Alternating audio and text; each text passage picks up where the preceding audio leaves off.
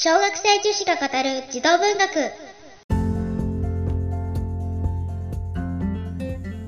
この番組は読書がちょっぴり苦手、読書感想文を書くのはめっちゃ苦手、だけどおしゃべりは大好きな小学生みずきが楽しく読書ができるようになることを目標に本の紹介をしたり、感想をお話ししたりするラジオ番組です。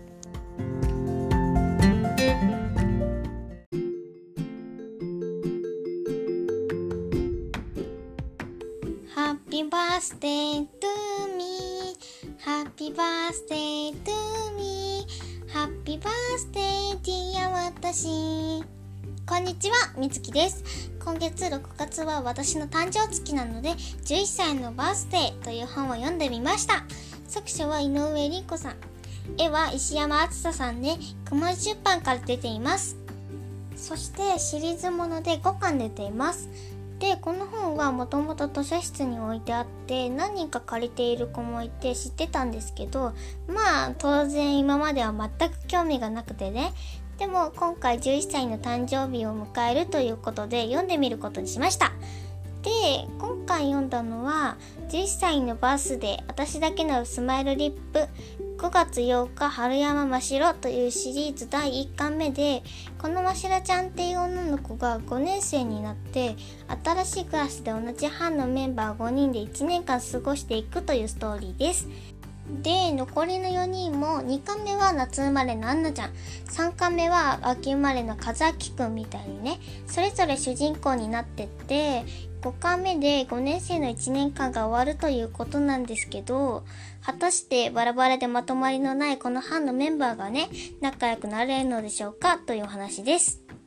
まだね1巻しか読んでないんですけど1巻は春の遠足で山登りをしてちょっとメンバーの性格とか事情とかが分かってきたという段階でこの続きが気になっているっていうのとあとページ数が130ページぐらいで読みやすいので一気に読んじゃってもいいし季節ごとにね1巻ずつ読んでいってもいいかなと思います。水木城曰く。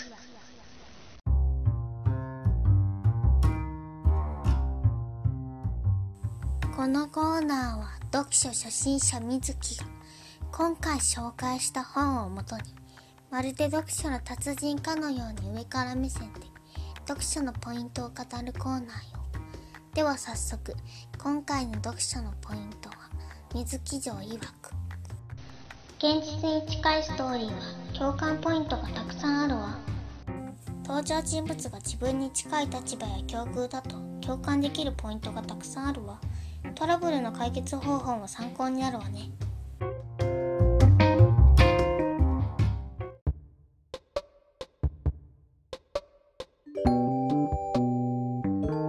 水木城曰くのコーナーでした。今回読んだ11歳のバースデーね、まさに今の私っていう感じでしたね。まあ、ここまで問題のあるクラスじゃないし、むしろ割と平和な方かもしれないんだけど、この5人のメンバーの中だったら圧倒的に一家の主人公のましろちゃんの性格とか考えていることが近くて、というよりかは同じで、読みながらわかるわかるって言ってましたね。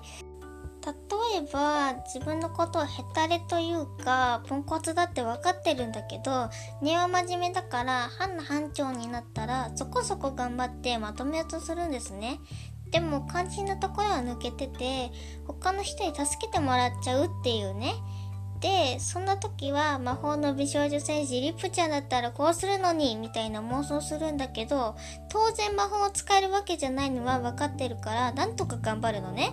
そういうところが分かる分かるってなりますね。私もね魔女っ子が好きっていうのはもちろんなんですけどプリキュアシリーズが大好きでアニメの配信サイトで初代の2人はプリキュアから全部見てて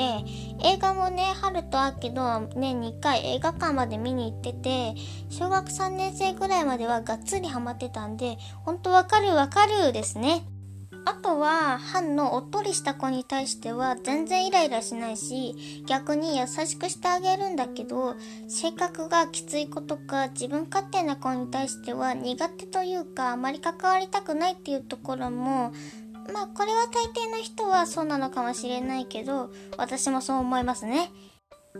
でもやっぱ同じクラスの同じ班でずっと仲が悪いのも嫌なんでなんとかお互い分かり合えていければいいですよね。それは多分2回以降で進んでいくと思うんで楽しみに読んでいこうと思います